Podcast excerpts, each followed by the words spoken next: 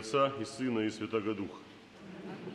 Только что мы слышали евангельское чтение, довольно знакомое всем нам, о исцелении Гадаринского бесноватого. Евангелист Матфей говорит о двух бесноватых, евангелисты Марк и Лука об одном. Но это сути не меняет. Мы слышим о том состоянии, до которого может дойти человек при содействии дьявола – Человек жил не в доме, а в гробах, в месте нечистом для иудеев, где нет жизни, где нет света, где, где смерть. Этот человек наводил ужас на всю округу.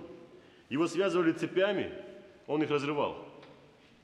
И вот Господь плывет с учениками на другую сторону Галилейского озера, как мы понимаем, ради этого одного человека. Он же знал, что его там не примут, но поплыл – поплыл, чтобы показать ученикам, что может сила Божия.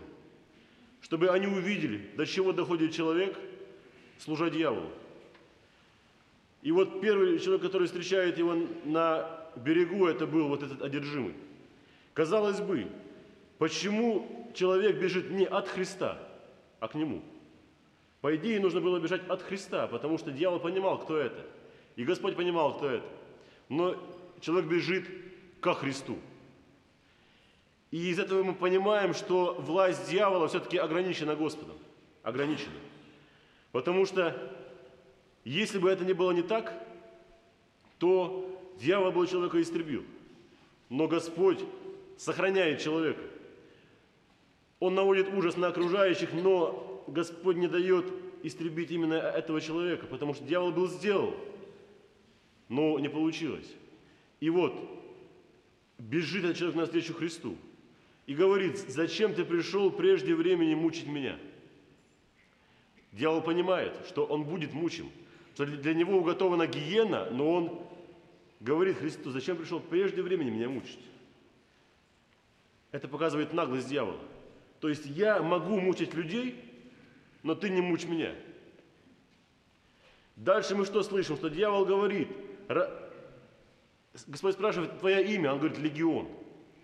Римский легион – это 4-6 тысяч человек. Вот человек и легион бесов. И бесы спрашивают у Господа, можно ли мы войдем в стадо свиней? Господь позволяет. И в тот же миг это, это стадо бросается в море и утопает. Дьявол ограничен Господом. И Господь до поры до времени хранит человека – лишь бы он одумался, и лишь бы он пришел ко Христу и просил исцеления. Никто не может изгнать этого беса из человека, кроме одного Господа. Никто. И мы на крещении, каждый из нас, или сам лично, или через крестных родителей, отрекался от дьявола. И я хочу сегодня всем нам напомнить эти слова. Священник произносит, «Изжени из него всякого лукавого и нечистого духа, сокрытого и гнездящегося в сердце его, духа прелести, духа лукавства, духа идолослужения и всякого лихаимства, духа лжи и всякие нечистоты, действуя по научению дьяволу. Каждый из нас в крещении отрекся от дьявола. Каждый из нас плевал в сторону дьявола на крещении. Но мы понимаем, что проходит год, два, пять, десять, и оказывается, что мы служим дьяволу. Как ни крути, в какой-то степени каждый из нас волю дьявола творит – Потому что Господь сказал, всякий делающий грех есть раб греха, а отец греха дьявол. Простая цепочка. Где грех, там и дьявол. Поэтому мы в какой-то степени, в какой-то степени, каждый из нас подвержен этому влиянию. Но мы должны бороться. Мы должны бороться, потому что нет другого пути. Мы можем быть или с Богом, или с дьяволом. Не бывает такого, что я и не с Богом, и не с дьяволом, я сам по себе. Не бывает такого.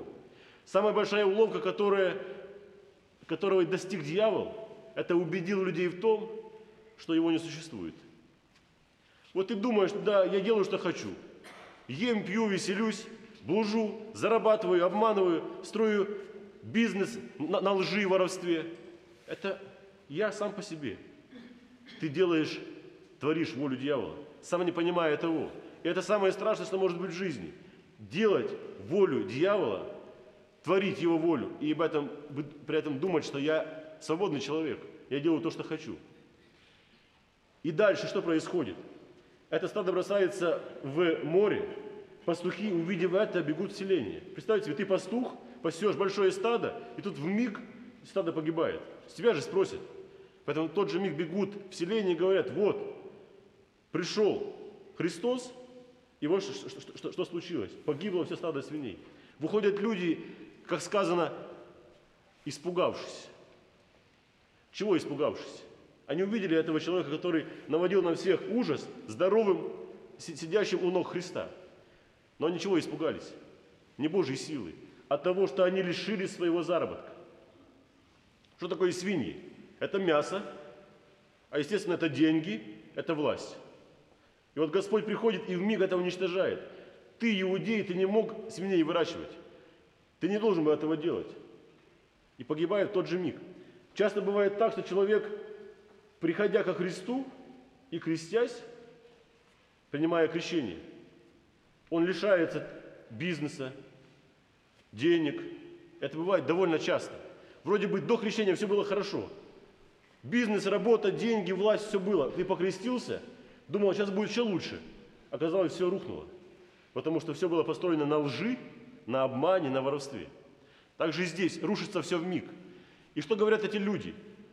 Уйди от нас. Уйди от нас. Самые страшные слова, которые можно сейчас произнести, уйди от меня. Не было вражды. Вражды-то не было. Просто они, они увидели, что случилось, говорят, уйди от нас. И все мы понимаем в какой-то степени, что где пресыщенность, где богатство, где деньги, там часто грех, там часто распутство, там часто ожесточение сердца и равнодушие ко всему, к болезни, к смертям, к бедам, равнодушие. У меня все хорошо, у меня денег много, у меня власть, все, меня больше ничего не интересует. И вот, получается, эти люди настолько ожесточились, что они не увидели этого исцеленного человека, но увидели то, что они лишились своего заработка. И говорят Христу, уйди от нас. Приходится сейчас на исповеди слышать слова жен, матерей, отцов, что сын снял крест.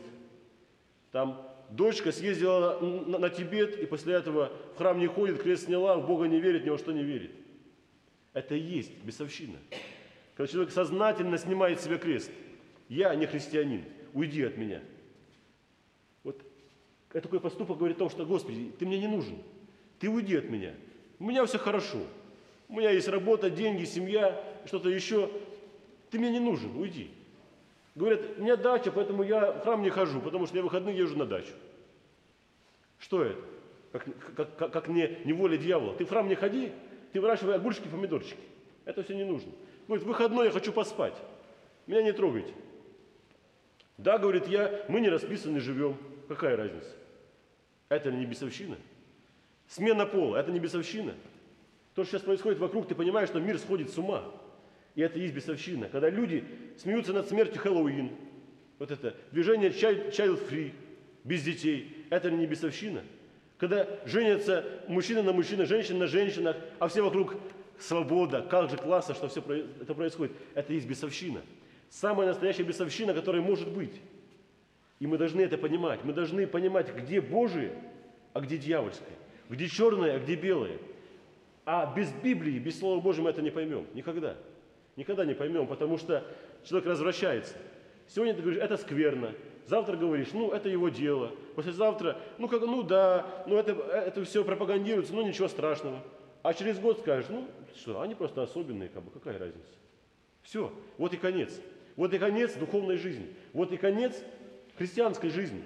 Когда ты говоришь, что грех – это норма, в принципе, ничего страшного. Так все живут. Да, они расписаны. Да, там кто-то кому-то изменяет. Ну, ничего страшного. Да, я не хочу детей. Да, я сделал 10 абортов, потому что было сложное время. Это не бесовщина. Человек говорит, я сделал 10 абортов, потому что было сложное время, не было денег. Это я просто убил 10 человек. Ничего же страшного. Вот у меня есть один, зато он хорошо одет, обут, обучен, вот все. Это есть бесовщина. Поэтому мы должны бояться этих слов, что Господи, уйди от меня. Это самое страшное, что может человек произнести. Почему в советское время боролись с церковью? Казалось бы, зачем храмы взрывать? Ну зачем? Хорошо, тебе все не нужно. Снимай купола, сделай из храма хранилище. Зачем взрывали храмы? Зачем? Зачем ссылали верующих, священников? Они ничего плохого не делали. Они просто верили в Христа. Это, это ли не бесовщина? Прямое противление Богу и церкви. Прямое. Что именно есть прямое? И один из священников, опытных уже, старых, говорит, я думаю, что это было потому, что в Доме Божьем совершается литургия. На литургии совершается Евхаристия, и люди причащаются тела и крови Христа. Это залог вечной жизни.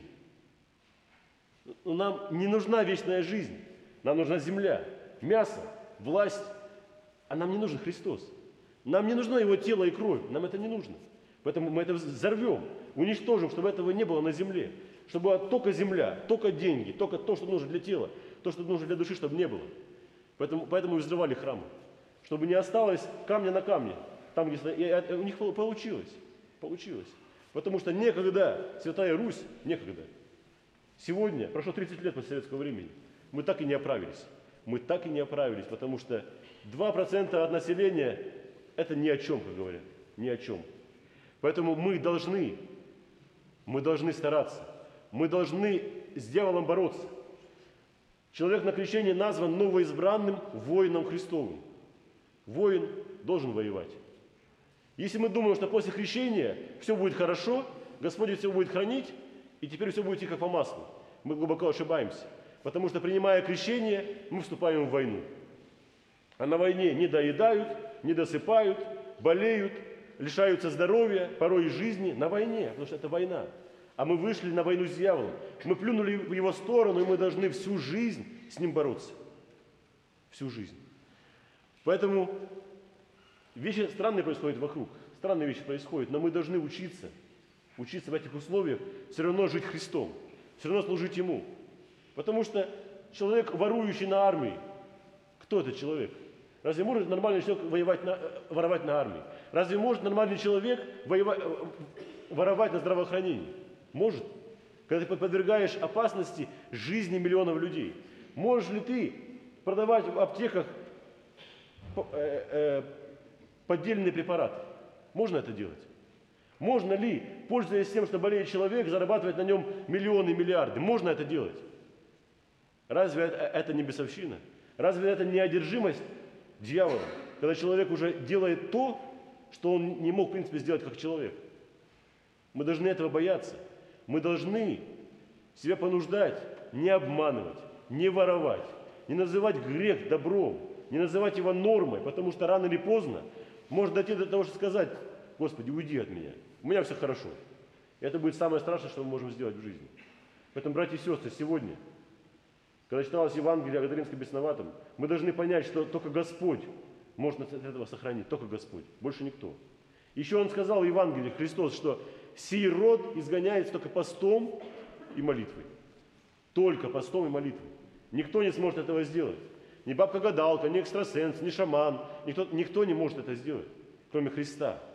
Потому что пост – это наш подвиг, а молитва – это благодать. И вот, вот так этот бес изгоняется из, из нас. Но пока мы делаем грех, пока мы не можем прожить пост, чтобы не съесть кусок мяса, мы еще очень далеки далеки от того, чтобы жить по воле Божией. Господь хочет, чтобы мы постились, Господь хочет, чтобы мы молились, Господь хочет, чтобы мы Его волю исполняли, но не волю дьявола. Но мы ходим, ходим, ходим в храм, проходит 30 лет, и ты понимаешь, что ты такой же ленивый, такой же, такой же пустой, потому что ты должен был научиться жить по воле Божией. Но ты, прожив на земле 70 лет, так и не научился. Ты также обманываешь, также лукавишь, также не хочешь молиться, также не хочешь поститься, также тебе лень в храм, все лень, лень, лень, не хочется, устал, завтра, с понедельника выйду на пенсию, а там начались уже э, таблеточки, капельницы, больницы, и все, и все. И ты понимаешь, что ты всю жизнь вроде бы шел за Христом, но ты так с места не сдвинулся. Конечно, это не худшее, что может случиться, что ты хотя бы не, не ушел в бездну греха. Тем не менее, мы должны идти за Христом. Мы должны его, его волю исполнять, а не волю дьявола. А если мы грешим, грешим сознательно, грешим специально, грешим ради земли, ничего у нас не получится. Ничего. Поэтому мы должны учиться. по воле Божьей жить. Это неудобно.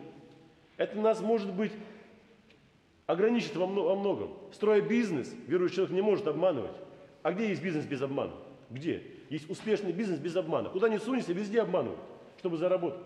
Поэтому, да, порой приходится жить скромнее, порой приходится больше работать, что- чтобы, чтобы жить более-менее в достатке. Но пускай будет так, но мы душу сохраним. А иначе, если мы будем жить с землей, то рано или поздно мы обязательно, обязательно встретимся с живым Богом, не с тем, чтобы ходить в храм в э, в платочках, в ч- четочки в руках, крестик на шее, такие все благочестивые. Когда мы встретимся с живым Богом, что мы скажем? Уйди от меня. Или я пойду за ним, я сяду у его ног и заплачу. Что я сделаю? Вот мы должны себя спросить, что я сделаю, если сегодня явится Господь и скажет, слушай, заканчивай давай все эти шуточки, иди за мной. Что я скажу? Уйди от меня. Или я скажу, Господи, пускай будет Твоя воля. Я готов от всего отказаться ради того, чтобы быть с Тобой. Пускай ка- ска- каждый из нас себя спросит, что я готов сделать ради Господа? Что я готов сделать ради Господа? Чем я готов пожертвовать ради Господа? Чем? Один час в неделю? Что еще могу сделать для Господа?